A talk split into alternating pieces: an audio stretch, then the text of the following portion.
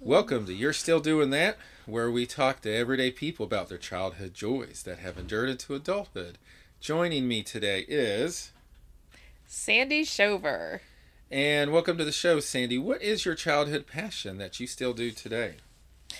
I was very creative and imaginative as a kid and did a lot of uh, storytelling with my dollhouse and creating things with coloring and paper dolls and pretending to be a teacher and creative and and now as an adult I am a teacher and I make a lot of the things that I just imagined making as a kid. All right, let's hear your story.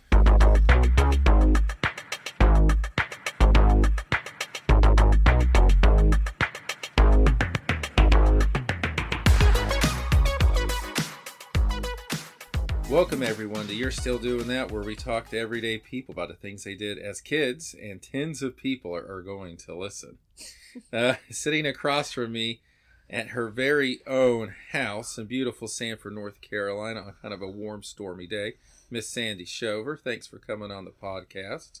Thank you. Uh, Sandi, what's your current profession? I am a middle school teacher. I teach eighth grade English. Ooh, middle school. Everybody might cringe a little bit when, when people say middle school teacher. I heard cats in a hormonally challenged environment.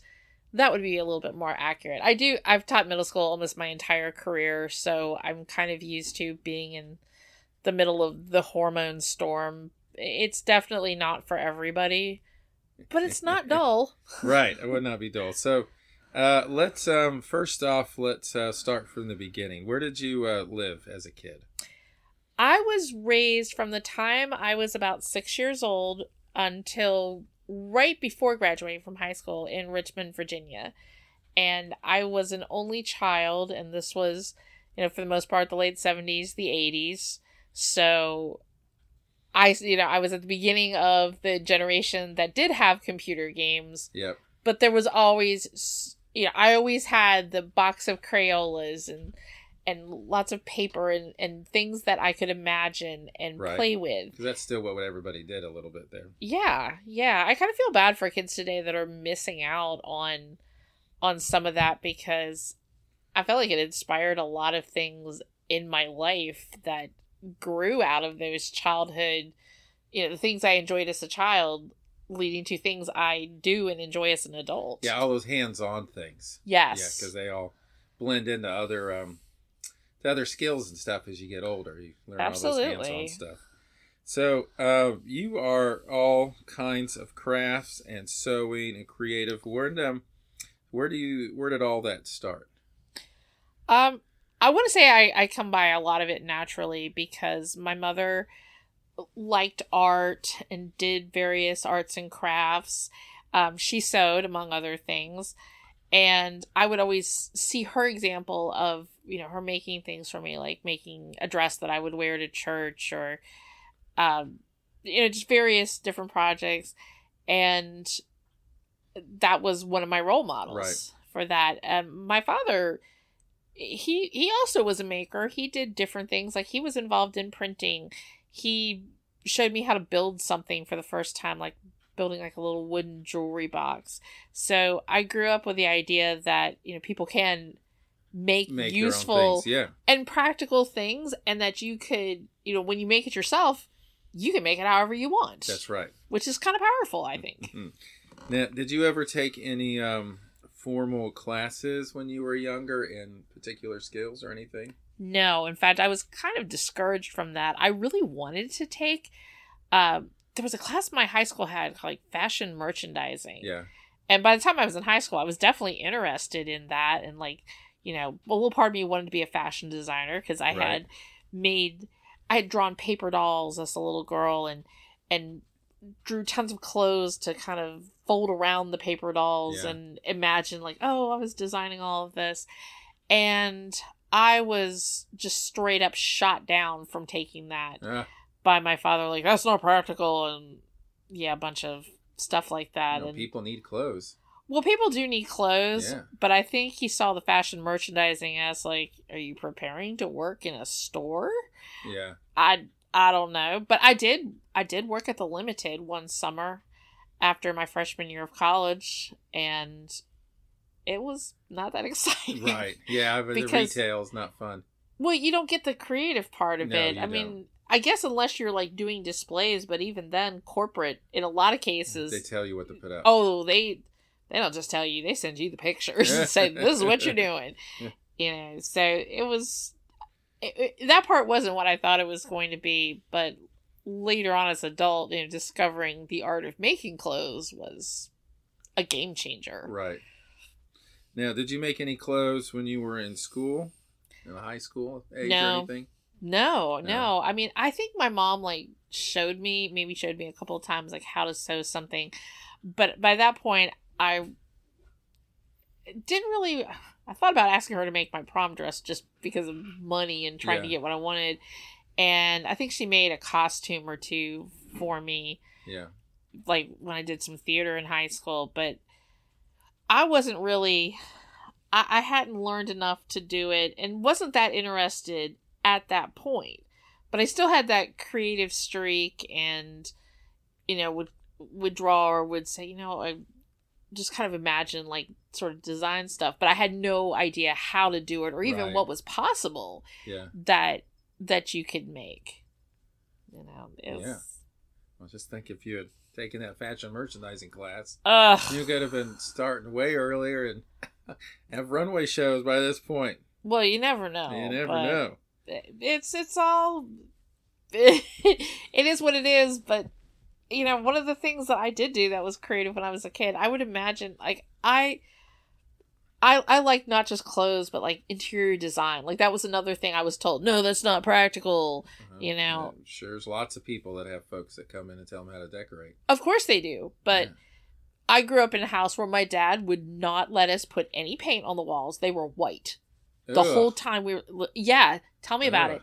You were not allowed to I was not allowed to put up any posters, pictures, nothing.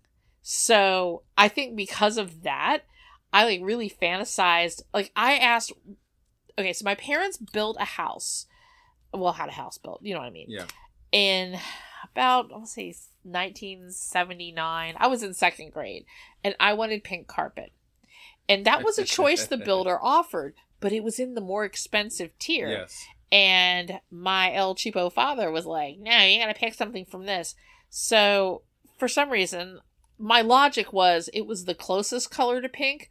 I picked this rust color carpet. Yeah. It looks like something that I would now refer to as something my cat threw up Right. but that was the color I picked. And like that was the extent of my choices in decorating, other than maybe once or twice getting to pick out a new bedspread. Yeah. I mean, boring, boring. Yes. So I think I fantasized a lot about that, and I had I had a dollhouse that was built from a kit, and then my father actually built me a second part of the dollhouse.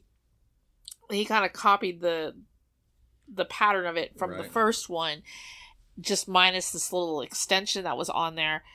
But with that, I would take scraps of my mother's fabric that she didn't use, hmm. and I would make little curtains, and Oh, it was yeah. you know it was it was a creative outlet and like i said i would draw and i'd make the paper dolls and i i loved getting any kind of art supplies and anybody that was going to dump my box of crayolas that would be fighting time because i still to this day have to keep the everything like in color order and Oh, yeah. it has to be arranged. Yeah, when I moved classrooms, we had we got these boxes of markers and colored pencils last year, and we were told at the end of the year to leave all of that like in a certain place. All there were certain things to leave all together in your classroom. So if you were switching rooms, like those boxes weren't going to move. So I had I had my stuff beautifully organized because I am one of those people. Yeah. And the room I got into, the person that had the room before me was a dumper. In other words, we're going to Yeah. just dump all the stuff into one thing. And so I literally had a filing cabinet drawer completely full of colored pencils and markers, and they were not even really all that separated. It it, it made my eyes hurt just to, to look at it. And luckily, that that teacher is still there and had just moved rooms as well. And the room she had gotten had the still organized boxes. Yeah. So we traded. I just emptied everything she had dumped in the drawers into a carton uh, and traded her back for the other thing. And now all is right in my world Uh, as far as that because if it's not in color in an organized color fashion, it bugs the crap out of me. yeah. So even to this day, I still have a thing about color coding my fabric or if it's not color coded, there's another logic to it. Like I cannot just just throw it in piles. Right. It it makes me crazy. It's like there's something about that that's really satisfying. And I know that started when I was a kid that I had to have that. You know, you're either I, I think you're either one of two people. You're either uh leave the Crayola box just as it came, yeah. Or dump them all. Right. Mine end up getting dumped, and they, there's a whole mess of colors in each one, and I just spread them around the room. I have a bucket. I have like a, a bucket, and I have I took paper cups and I put it within the bucket, and because I think there were about I want to say like either eighteen or twenty four different color markers, I have the the cups have like two or three of each color, but like all the oranges of various shades are together, and the blues and so on. And it's organized, and my and I only put a few out at a time, so they can't completely trash it. And my kids seem to respect that. And I'm like, "Th- this is, I feel this deeply in my soul. It needs to be like that. And I even started taking my classroom library. I, I saw this on the Home Edit. I don't know if you're familiar with that. They've, they've done like a whole Netflix show, and there's all these like home organization books. yeah. But one of their big things is to rainbowfy everything. Like, if you take your bookcase and have, say, like in my classroom, the top shelf is all like kind of the spines of the books are all shades of like purple and pink. Yeah. I don't have a lot of pink, you know, but it's so it's all there. And then the next shelf below it is blue. Wow. And it's like this this weird aesthetic that I just developed as a kid. And yeah, I'm still doing that. well, you get people get stuck in their ways, and um, But it's what makes it you happy. It's you know, it I think it's a comfort thing. yeah, You know, it's like this is being creative and having that control, not just with what I made, but how I organized the supplies, was one of the areas of my life where I had complete control, and I did not have a lot of that as a kid right. because there was a lot of crazy going on in my in my house. My dad was kind of a nut job, to put it mildly. Yeah, So, being able to create my own little world and control all the elements of it was comforting. It was like my happy place. It was someplace I could retreat to. You know, my family could be dysfunctional, but my dollhouse family was, you know, really was great. gonna be great. Yeah, Oh yeah. yeah, but a lot of people had dollhouse families too. Now thinking about it, so um, so you're getting out of school. So you get out of college. What was your job? Well, I tried to get a job teaching because that was you know, my major was education and English, and it was 1993. There were not a lot of jobs, and I graduated from college in New York. There were like no jobs on Long Island. Yeah, well, it's still hard to get jobs in New York today. it is because they actually respect and pay their teachers that's right, they decently. sure do. Pennsylvania, where my family had moved to right around the time I ended up going to college a, a year early, they did not have hardly any teaching jobs available unless you wanted to substitute, where they required you to be a full, fully certified teacher in order Yeah, to sub. Yeah, So I ended up, I found a job in Northern Virginia, but I didn't find it for like a year. Like I had, I did something else. I worked for a magazine distributor, like a boring office job, just so I could afford to buy a car yeah. and have enough credit to do that. And then, and I was only 21, so I was 22 when I finally started teaching. And even then, I dove into the creative stuff because the job stress was, Yeah. oh my gosh, well, you're a teacher too, you know, you know Yes. the job stress is ridiculous. So that year, I was living in Northern Virginia, the DC suburbs, and I rediscovered something I did learn from my mother, which was how to do counted cross stitch. And that was something I did do. Um as a teenager. I remember making little cross stitch like like little tiny maybe four inch square pillows Yeah. that had a ribbon hanger as ornaments and giving them like Yeah, yeah. as teacher gifts. yeah. So there were a number of stores, like little specialty shops that sold cross stitch patterns and really nice floss and like, like the more artisan materials, shall we say, in the DC area. And it was not it was not a super expensive hobby. It was one of the few things like I could afford to splurge. I could splurge a little bit, spend ten or fifteen dollars, get the materials for a project that would occupy me, and give me something where I could focus on instead of the stress of being a high school theater teacher with no support. Right.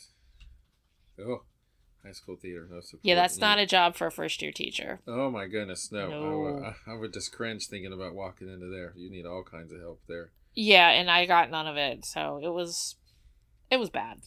I did not enjoy it. So, when did you start getting into sewing? Well, I've, uh, obviously, I've always been crafty, and I went from cross stitch, which I had. I, I didn't really do a lot of. I mean, I did like drawing and stuff when I was in college, but I had gotten into cross stitch, and then and that's obviously part of sewing, and had kind of migrated there to crochet and did a lot of scrapbooking Yeah. but so I've always had something.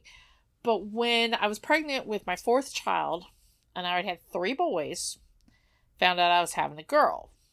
Kind of lost my mind at finally having a girl because I have all these creative in- instincts, and I wanted to dress her up and you know do her little hair. Yeah. And I, yeah, I mean, ugh, okay, all the stuff. It's a little cringy, but I was looking around trying to find like the perfect crib bedding, and so you know, we go into like Babies R Us Yep. back in the Sure day. did. Yep. Uh, I yeah, you know, and I remember looking at these like bedding sets. I'm like, this is like three hundred dollars. Yeah. Oh, don't tell me about it. Because I, I didn't want to reuse the same thing I, I used for all three boys. I wanted Yeah. something new and girly. I mean, like we had finally scored a girl. Yeah. So I got the wild hair in my head that, you know what?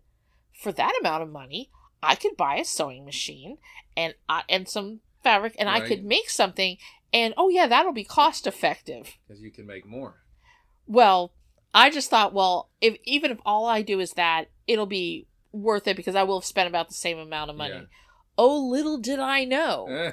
so she was due in April. In January, I bought a sewing machine, and and then I said, well, I wasn't quite ready to start in on trying to make like the bedding stuff first.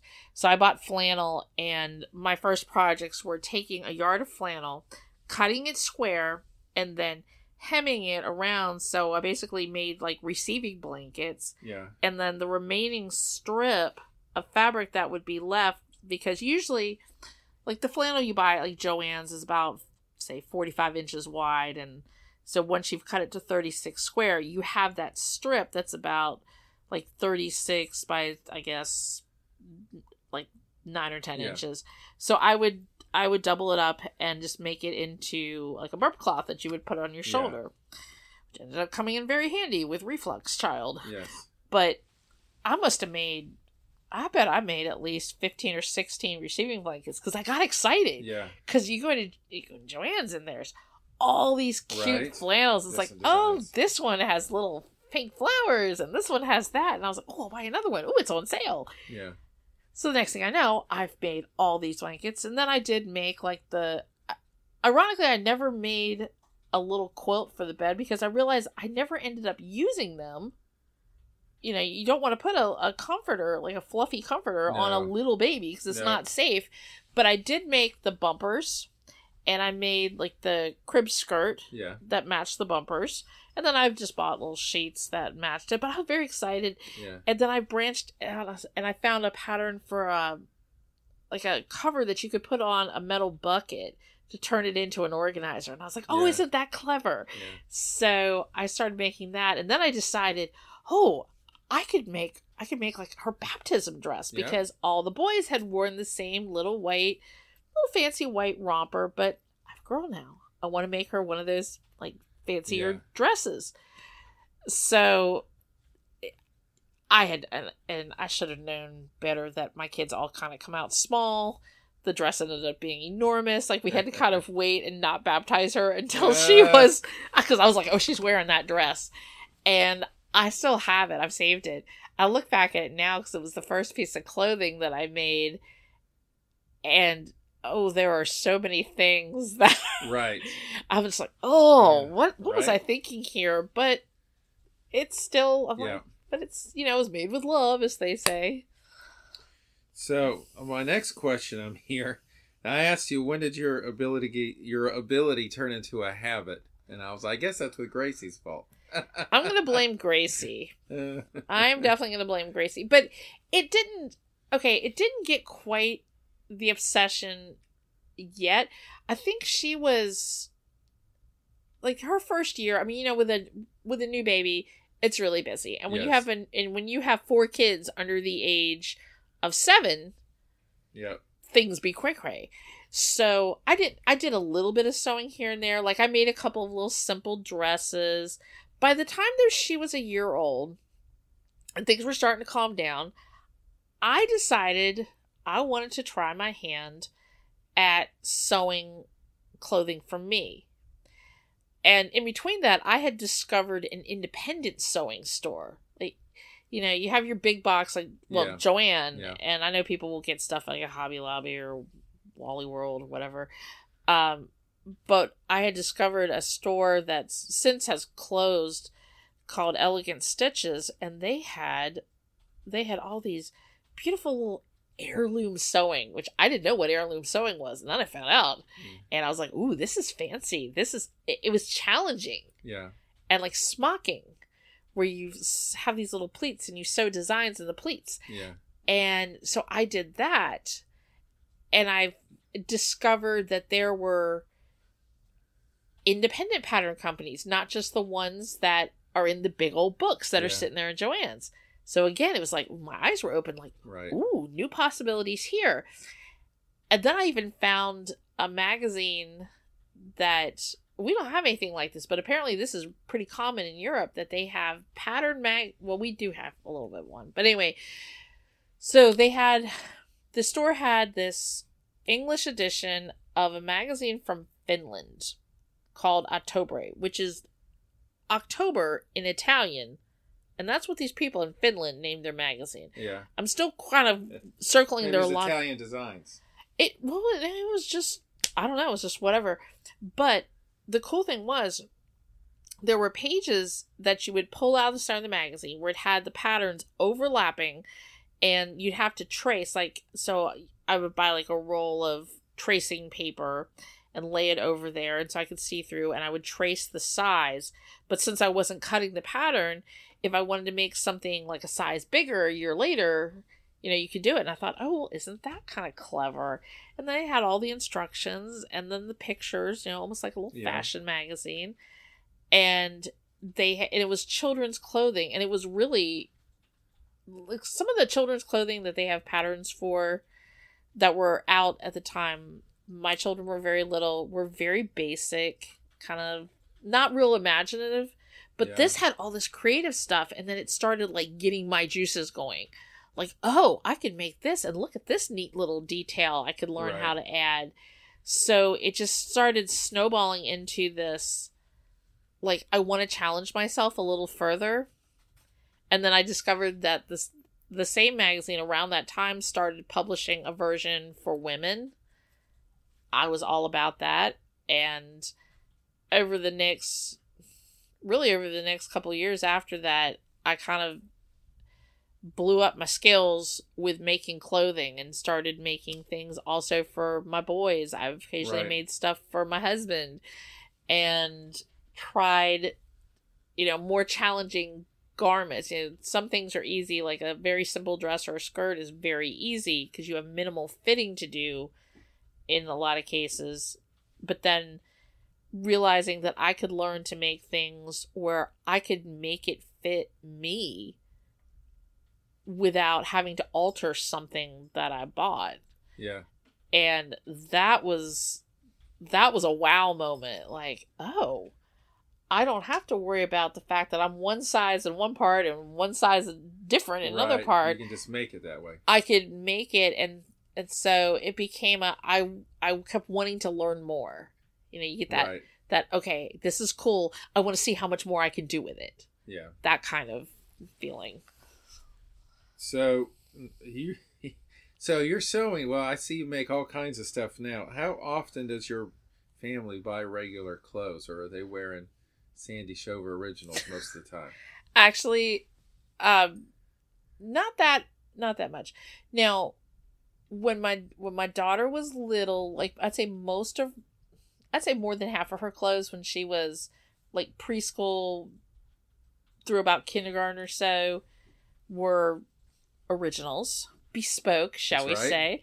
Um and for the boys occasionally not not tons of stuff but like if if I had a dollar for every Hawaiian shirt I made, well, I'd have quite a few dollars. Right. Uh, but that basic style of Yeah. shirt from everything from like a little dude, you know, that's three up to ones for Right. my now grown sons and my husband. Um, I've even made some Hawaiian shirts for my father in law, who probably will sport them. Yeah. And as they've grown up and, you know, kids get, you know, they get into like, I, I want this or that. And, you know, want to feel comfortable with that. The one thing I remembered as a kid that there were times when my mom was going to make something, or even a couple of times where my dad picked out the fabric and said, "Oh, you should make this out of this."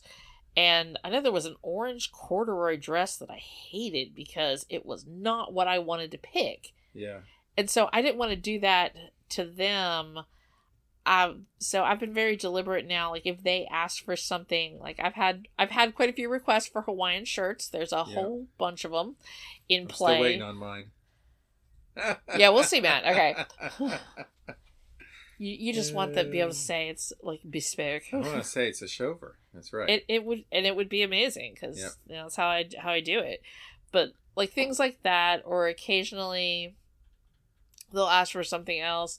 Um, I had a request for a navy blue wool pea coat from my high school son a couple years ago, which I was very impressed that he knew exactly what he wanted yeah. and wanted me to make it. Right. You know, because I that's like the ultimate compliment if the kids Your teenager wants you to make something. Yes, so I have made a few things like I made.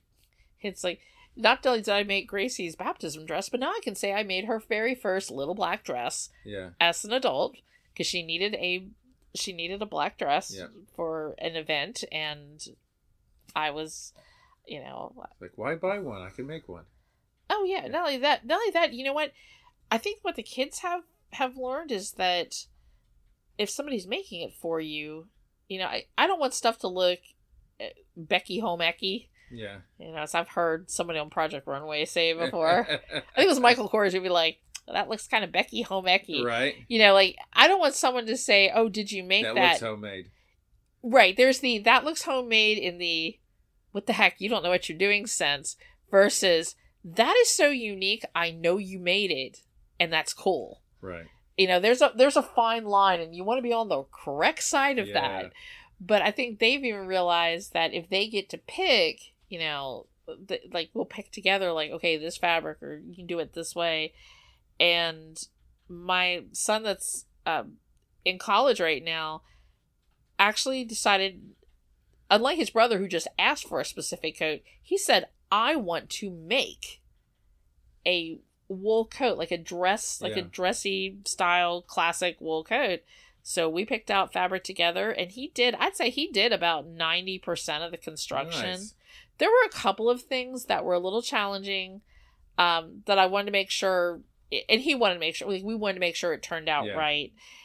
But he learned everything from some of the machine aspects of it and the construction order to, like, he hand sewed the lining, and the first time he did it, he pulled it too tight. So it didn't hang right. It did some weird stuff. And I was like, nope, you need to take it out and redo it. And I showed him how to redo it and he did and he has worn that thing so much he was 16 when he made it he's 21 now Yeah. it has had multiple winners in use in fact it got to the point where this year he realized the lining was getting a little worn and he wanted to make it so that he could add like something warmer in it. So together, Yeah. we figured out how to add in like an extra basically an extra lining layer and added in a zipper so that the extra lining could zip in and zip, out. Yep. I've had a coat like that. I have I've had one coat like that in my in my life and that was my inspiration. Yeah. So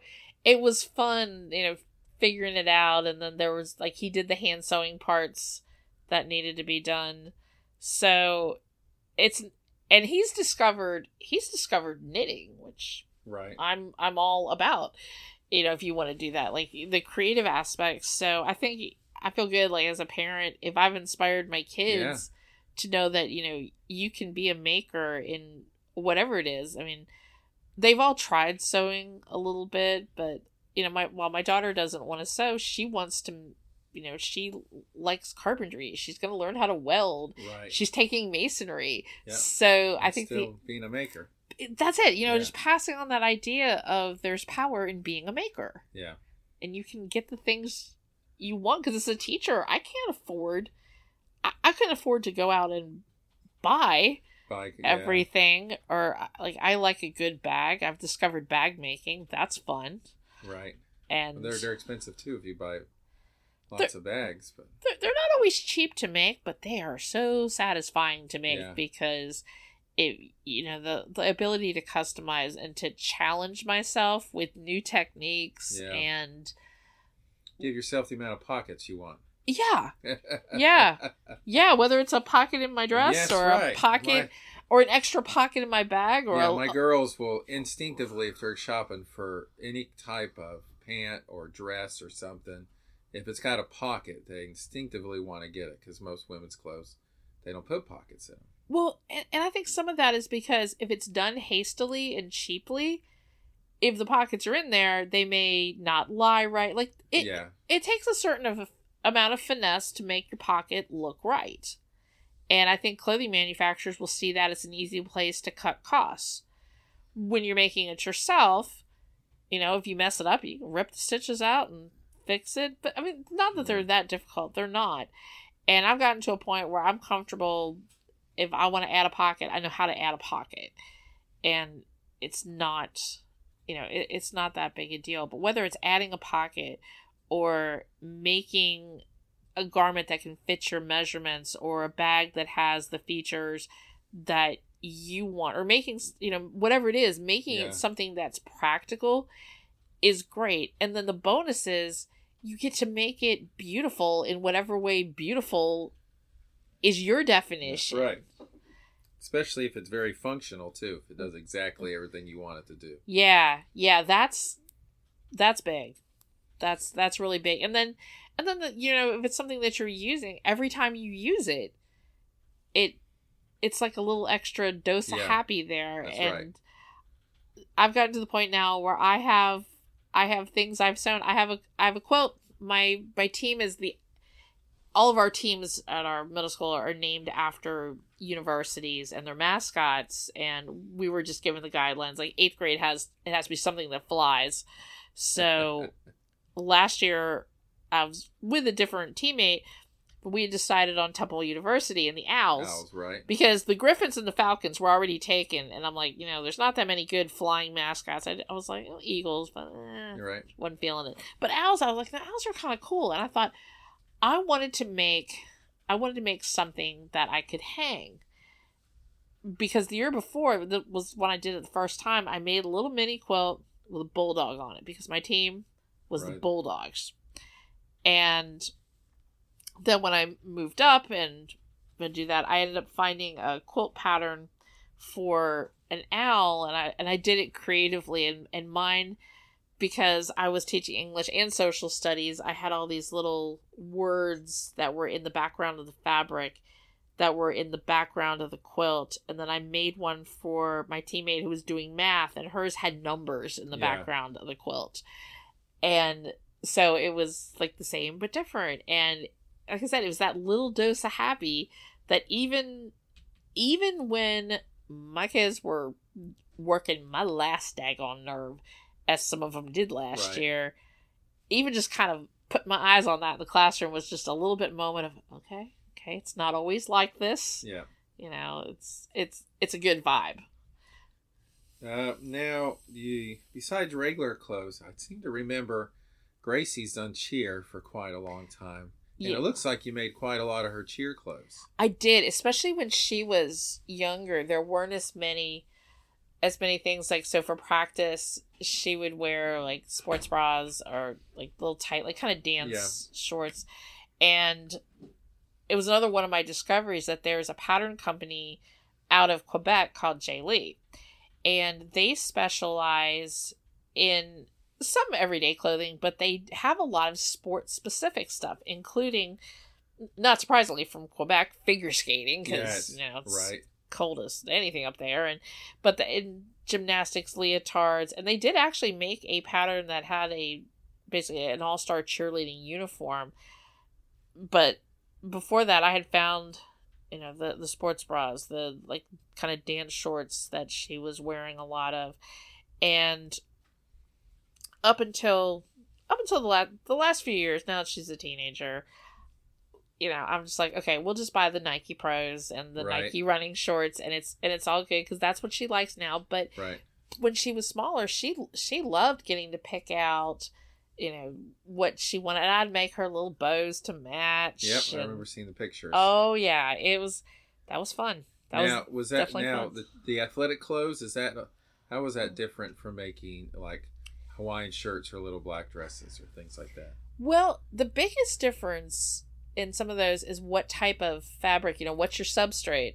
Yeah. Because sewing knits is different than sewing wovens. Sewing wovens, wovens are stable. You know, you think of like the, you know, your fabric, whether it's your jeans or just like a basic shirt that doesn't have any stretch in it, it's not going to slide around as much. It's not going to give as much. Um, so it's a little harder to fit sometimes, but then depending on the style of the garment. But then with knits, you have different techniques and you have to factor in the stretch and all kinds of different you know, there's there's different things there. Like working with different types of fabric as well as different types of garments it's like if you were putting in okay i was just i have this image in my head of like a slot machine okay Right. so go with me here. You know you have like a slot machine they'll have all the different little wheels that spin. So i can think of sewing as like one wheel is like the type of item you're making and then another wheel is the type of, of fabric that you're using and then another wheel is like the type of techniques it requires. So it's like you keep you know pulling the lever and remixing different things and doing different stuff and while there's some things that are kind of there's some principles to it that are kind of basic and universal the more you branch out like i said i like the challenges. And oddly enough even though i'm you know like i said now i just buy her a bunch of sports bras buy her her little nike running shorts that she likes best but i still pull out the patterns that i used i used to make her like these dance tumbling kind of shorts with and i make them for myself and i put them under my dresses Yeah. and my skirts because when she was little and i would put like a make her a little pair of shorts or buy her a little like diaper cover and i was like well this is great and when she outgrew diapers of course i was like well she still kind of needs that because i want her to feel like she can do whatever and then i realized you know what i can sew i can make myself something so i don't have to worry about being limited because i choose to wear a dress and worry about Yeah, what's yeah. under there so it, it's just just one more thing you can do and this pattern company I like had sizes for like two toddler all the way up through even bigger ladies sizes Yeah. all in one thing so you bought the, the pattern one time and you just There, it's keep nice. You don't have to rebuy different patterns. no it's super super practical Yeah. And you make something enough you could yeah i can make the shorts in my sleep i don't look Right, at the directions anymore it's Yeah. it's basic principles. That's the other thing about sewing. Like, once you start learning how different types of things come together, you just keep, you know, you can learn and expand the techniques, but you also can do it faster, which then turns into people going, Can you alter my pants? Yeah. Yeah, the answer is no. Please, if you know a friend that sews and does a lot of creative sewing, please do not ask that person to hem your skirt or alter your trousers. Because, I mean, if they're a really good friend, they might do it for you, but they're going to hate you. Well, that takes me probably answers my next question for you. It's uh, uh, do you ever uh like sew for money or take orders or things like that? I have a few things. So, some of it, there was one thing that I have made a whole bunch of beca- and sold it, and it was practical and it was a problem solver. And while it was kind of a boring sew, and that's the thing, I don't like boring sews, it had the motivating factor here when my when my daughter's team my daughter's cheer cheer team not just her team but like all the teams from her gym the first time they got new uniforms where they no longer let the little girls in all star have their midriffs exposed. Okay not a bad thing to you know to have Right. that picked up. As it is now like only senior level girls can compete with uniforms that have their midriff exposed. So they got these um, they called them the crossover piece. It was like kind of a leotard type thing that went under the uniform and it had a snap crotch. And i sort of recognized that this was going to happen but somehow my brain didn't put it all together to hey maybe we should say something. When they did a uniform fitting they had the girls try on these like mock-up crossover pieces and they were made out of a very stretchy knit.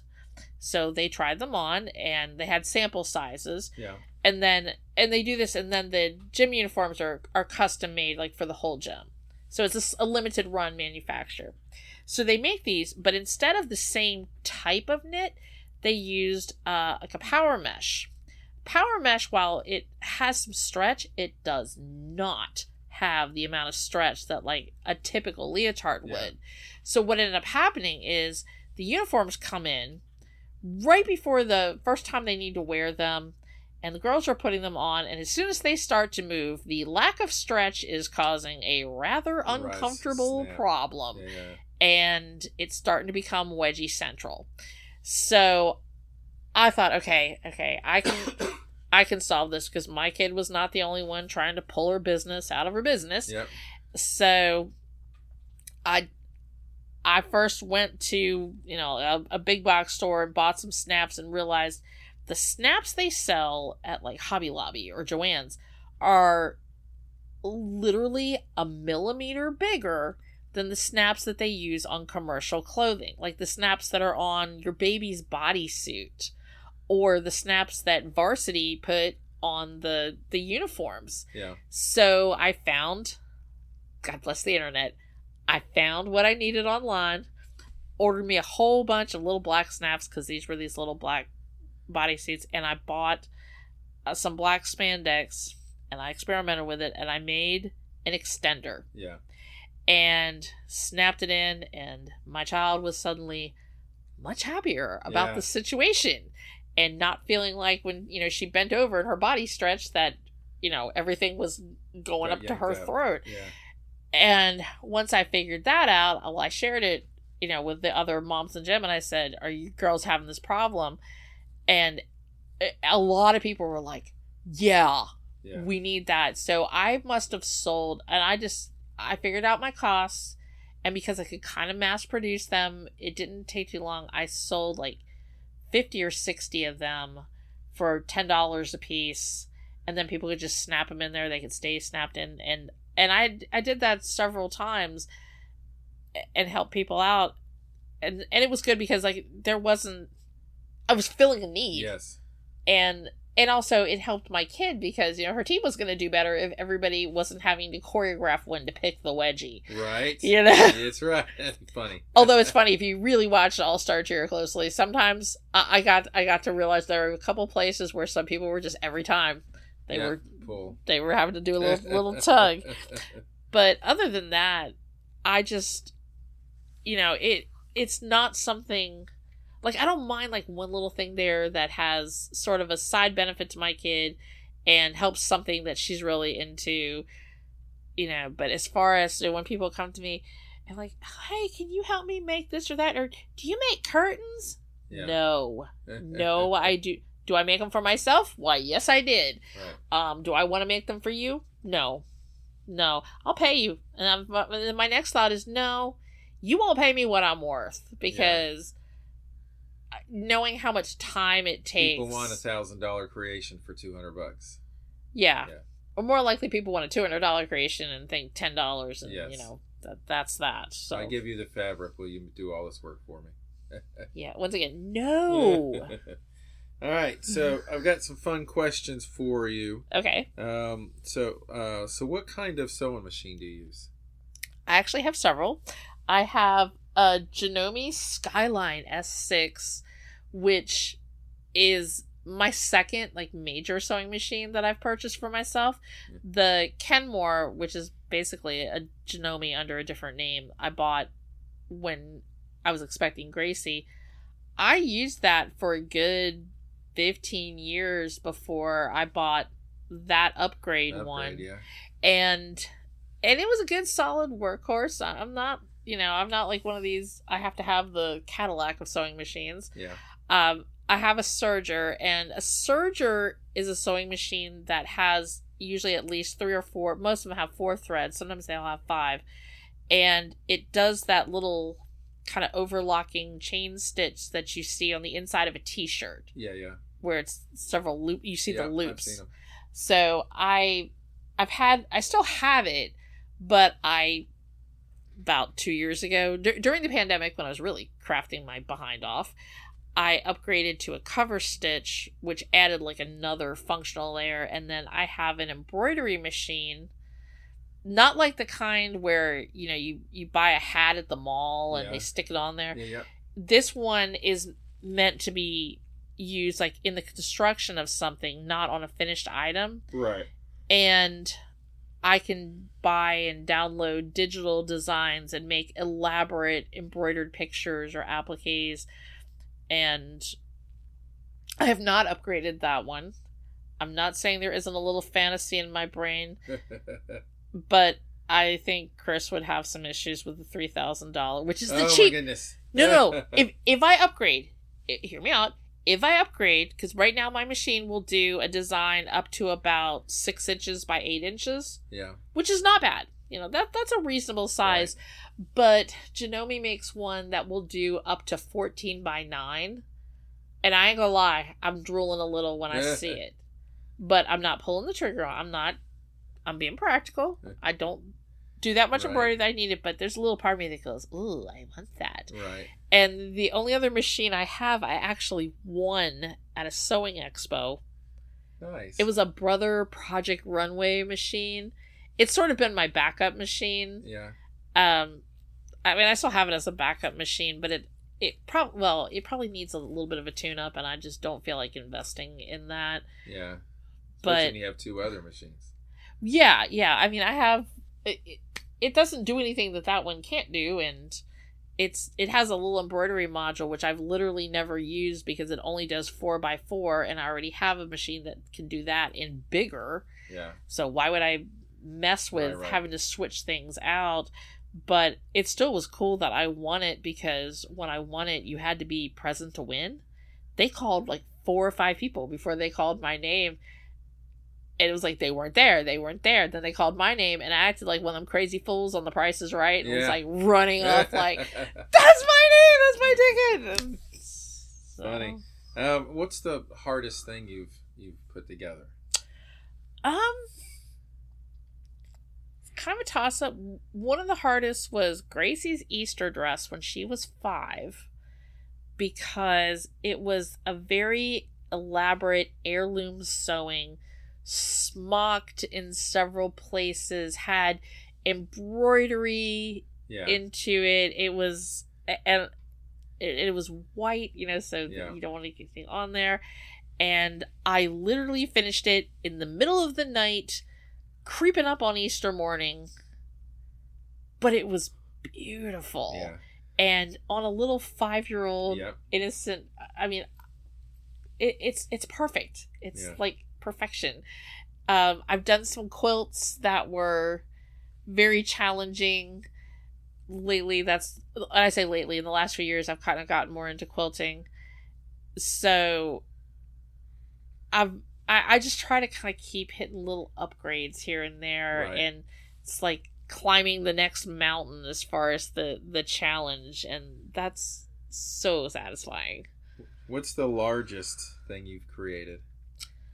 um uh that quilt that's sitting there in the bag Yeah. um in that plastic bag it's a queen size quilt from a pattern by Tula Pink called City Sampler, and it's a hundred different blocks, and it's all, and then it's set in, like it has what's called sashing and quilting, which is basically just the background lines in between all the fancy blocks, Yeah.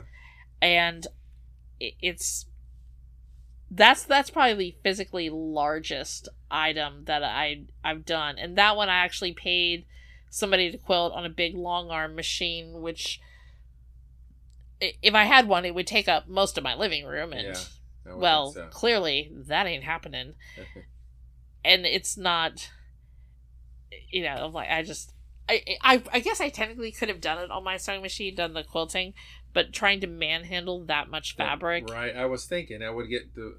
You'd get to a certain size and you'd have a hard time moving it around your machine. I have and I have a table that I can pull off the free arm of the machine, and I have a what's called a Sew Steady table. It's, it's a brand, but it's a good Yeah. one, and it's like acrylic, and then there's a plastic mat that sticks on it too that has some measurements, and between that and using what I swear it looks like furniture grippers. Not sure how. Not sure how else to describe this. Okay, so I'm showing you these right now. Doesn't that kind of look like what you'd slide You'd under your underneath your couch or something. Right, right. And it's somewhat squishy, but this way it has a smaller one for on the right side under what's called the throat of the machine where you don't have as much room to move, and then a much bigger one that your left hand can control. And you can use this to kind of pressure and hold the fabric almost like you were holding your hands in like a picture frame motion. And then you can use that to draw Oh, gotcha. and quilt patterns Yeah, yeah, that way. So I've been learning learning a little bit more how to do it, but I've discovered the biggest size I'm comfortable with is what's often referred to as like a throw size quilt, like about a five foot by five foot. right. Anything bigger than that, and you start getting into the territory of this is ridiculous. Yeah. And unless you're doing something that's straight line, don't do it. You're gonna make yourself crazy. Yeah. Because you got all that extra material to deal with. Yeah, and it gets Yeah. heavy. Yeah, I would think so. It gets heavy and then things slide around. It's and then it stops becoming fun. And that's the thing. If it stops becoming fun, then I'm just like, no, that's like one of the few things. I don't have the right tool. Yeah. Yeah, I think it's like anything else that you're doing. If you don't have the right tool for the job, I don't care what the tool is or what the job is, you, you know, you need to have those tools match up. And sometimes, you know, you just need to rent that tool for a special thing. And in my case, I will be glad to take it to the the longarmer and Yeah. let them let them do it. What's uh lately? What's been your favorite thing to put together? Um, well, last night I finished off all of those little guys, and what I'm showing him is oh, yeah, stuffed my- animals kind of. Yeah, they're like stuffed animals, but they're patchwork stuffed animals, and they're they're from a pattern company called Funky Friends Factory. They have all kinds of cute animals. Like I've made the patchwork kitty cat about four or five times. No, at least five or six times now. I think because I'm a cat person. But this was I had a I had a bundle of fabric that included fabric with a hippo and an elephant and a lion and a giraffe. And I saw somebody had used those fabrics and done samples of the actual stuffed animals Yeah. that corresponded. And I was like, that's really cute. I want to do that just because it amuses me.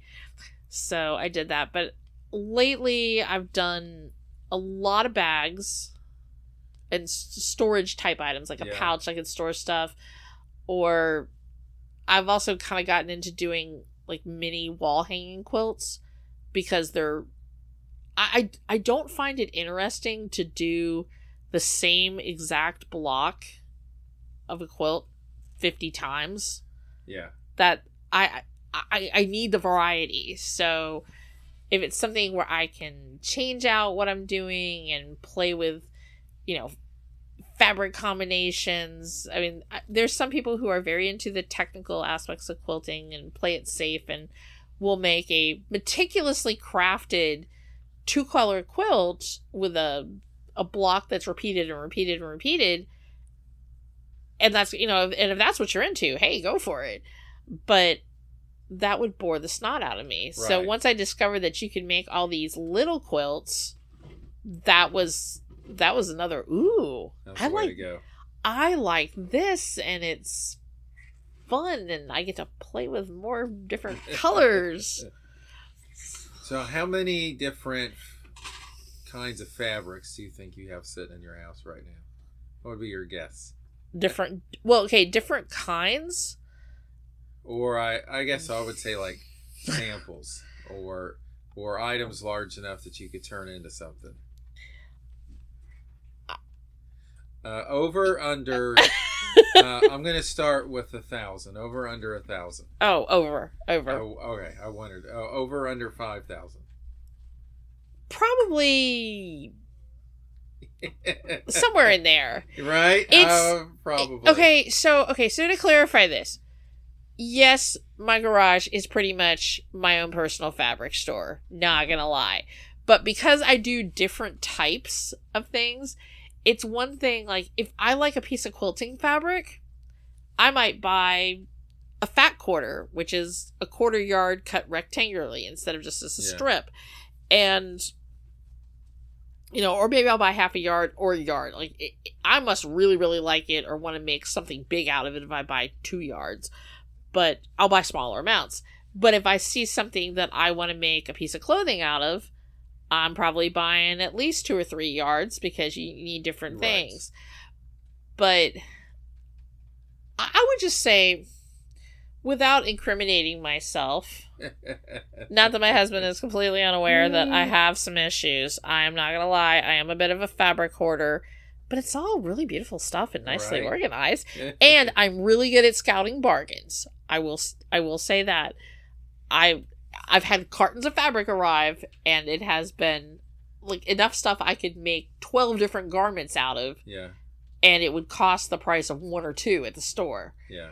We I'm going to put it in those terms because it doesn't sound as bad. Right. But I do have I have enough of a selection and I have I have hundreds of patterns because I have about 1500 clothing patterns. Yeah. I've inventoried them on Evernote. Eh? I have about 500 quilt patterns, including like whether it's a book or just a little envelope that you can yeah. make one or variations. Um, and then I have probably about 200 bag patterns. Have I made that many? No. Have I made a really good number? Oh yeah. I'm fast. I'm I'm really fast. I know on the website sewing.patternreview.com. Yeah where it's mainly garment sewing and sometimes a few home dec or bag items. I've reviewed about 1100 patterns, like different patterns. I've I've made more things than that. Right.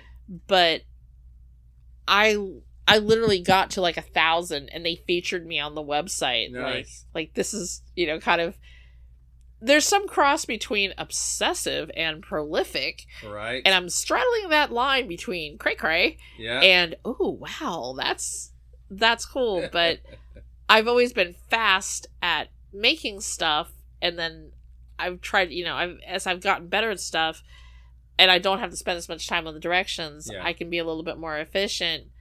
But it all comes back to the fact that I come home from a job where sometimes some really crazy shit happens. Yeah.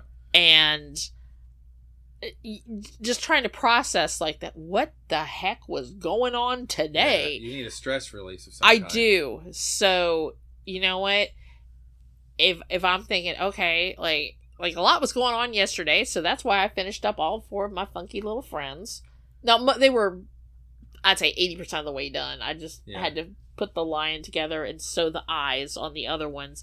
But you know, I got all four of them finished, so like that that was that was a moment and that allowed me to recover from the chaos of yesterday and deal with the fact that today I had a long day, meetings, open house, uh, a practice with the cheerleaders that I coach, you know, like a 12 hour day in my classroom in my school building. Yeah.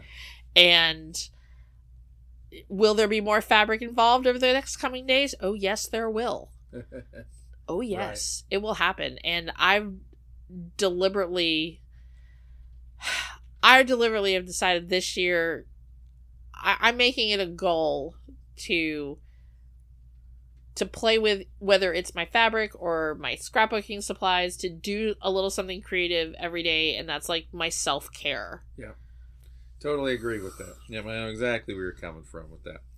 All right, Sandi, to close this out, uh, I asked everybody like the same six rapid fire questions. okay It's always interesting to see what everybody says. All right, first one. Uh, outside of your family, what's the most beautiful thing you've ever seen? hmm uh, You know, everybody pauses here too. yeah Everybody yeah pauses. Okay, the first thing that comes to mind is just walking into an enormous fabric store and all the colors and patterns and samples and all the possibilities. Like that just Yeah. that that that just is like awesome. Uh, what's your favorite smell? Uh looking at the cat and I know what it's not. Uh, I would say vanilla. A good one. Uh, Yeah. What's your favorite kind of sandwich? Okay, a Jersey Mike's number 8. Yeah. That is the club sub. You gotta That's have one. the turkey, the ham, the bacon. And you know what? I really indulged the other day. I ordered extra bacon. Nice. It was it was good. You get, get a little little mayonnaise, a little little cheese on there. I could eat that twice a week if I had to. Yeah. What's your favorite kind of drink? Dr. Pepper. Zero sugar. Yeah. And and I'm not being paid by them, but I will tell you that I literally cannot tell the difference between regular Dr. Pepper and the zero sugar. I had tried the diet before. It was probably the least offensive of all the diet Yeah. drinks. It is the least offensive. I agree. But even so, it always reminds me like, you know, it leaves a taste in my mouth that makes Yeah. me say, if I had to lick my cat, this is what would be left behind. But the zero sugar, love the zero sugar. Like, thank God, because I have a, I have an obsession. um, what makes you happy every single time it happens? Ah, petting my kitty cats. Yeah, petting kitty cats are good. Yeah, my kitty cats. I'm looking at my kitty cat right now. All right, if you could give yourself as a child one little bit of advice, just one little nugget, what would you give yourself? I would just say to keep being creative and hang on to that because I had a really I had a childhood that was just plain bad at some places like um emotionally abusive my father and so learning at a young age that like I was doing self-care and I did not know Yeah. that that's what it's Sounds called like it. but I think if I'd have learned to do like I learned it out of necessity, but I think if I could have told myself, no, no, this is good, like do more Do of more this it, Yeah. and ignore that, that would have been the best advice. Yeah. But of course, hindsight's twenty twenty. Yeah. Um. So, and the last question I ask each person, and this is uh, self-preservation for this podcast. Okay. Um. Uh. Do you know of someone that does something as an adult that they still did the same thing as a kid? That'd be good to feature. Um, I've I've actually been thinking about that. I've talked to some of the people that I work with, um, you know, just just in general conversation, and sometimes you know we talk about things, um, you know, whether it's you know some of the, you know, you have the Gen X Yeah. childhood in common or something else. I'm not sure, only because. Like some of the people that you featured are people I know, and I know they're Yeah, doing we that A lot of the we do know a lot of the same people. Uh, nothing wrong with that. But I think there's, you know, I imagine that there are a lot of people out there Yeah. that, you know, you learn things early And and they stick with you. You know, actually, I think about it. There's some some of the people from the cheer gym where my daughter goes. There are coaches that you know they grew up doing the sport and they cannot seem to pull away from Yeah, that. you're still doing it now. Um, I can think of one that's currently a principal, and even last year as a first year principal, she still coached one of the all star teams. Nice. And I think, and I think that was, you know, I get the impression that was her self care. Yes. You know, we all have to have that release. So, Yeah. The- well, I haven't had a cheer person yet, so I'd be excited. Um, I will tell you, I'll, I'll. I'll tell you, work on that. Yeah. I'll tell you who who you might want to think about for that. Yeah, we'll work on that one. All right, Sandi, thanks for being on the show. If you want to meet Sandi in real life, well, you're going to need to go back to eighth grade and take her English class at Wesley Middle School. and uh, and Or her- you can take my class at Cary Quilting. or you can take her class at Cary Quilting. That's a good segue. I forgot to ask if you teach anywhere. I I am getting ready to start. I've actually taught scrapbooking a couple of times um, when there were more local scrapbooking stores, but I have just been contracted to do some classes at Cary Quilting Company in, in Cary, North Carolina. Nice. And um, if you were to go to their website, which is obviously Googleable and Yes. you know caryquilting.com, caryquiltingcompany.com, and search for classes, you can find me on there There you go. and I'll teach you how to make a bag or a cool little basket that you can put stuff in. Was that Cary Quilting Company? Yeah, Cary Quilting Company in Cary, North Carolina. All right. Well, there you go, folks. You get your chance to uh, be with the legend herself uh, and, and learn all the great stuff there is about uh, about putting a quilt together, which would be fabulous. Sandi, thanks for being on the show. We appreciate it. And remember, folks, find what makes you happy and do it. There's a lot of life out there to live. Take time to enjoy it. And everybody have a good week.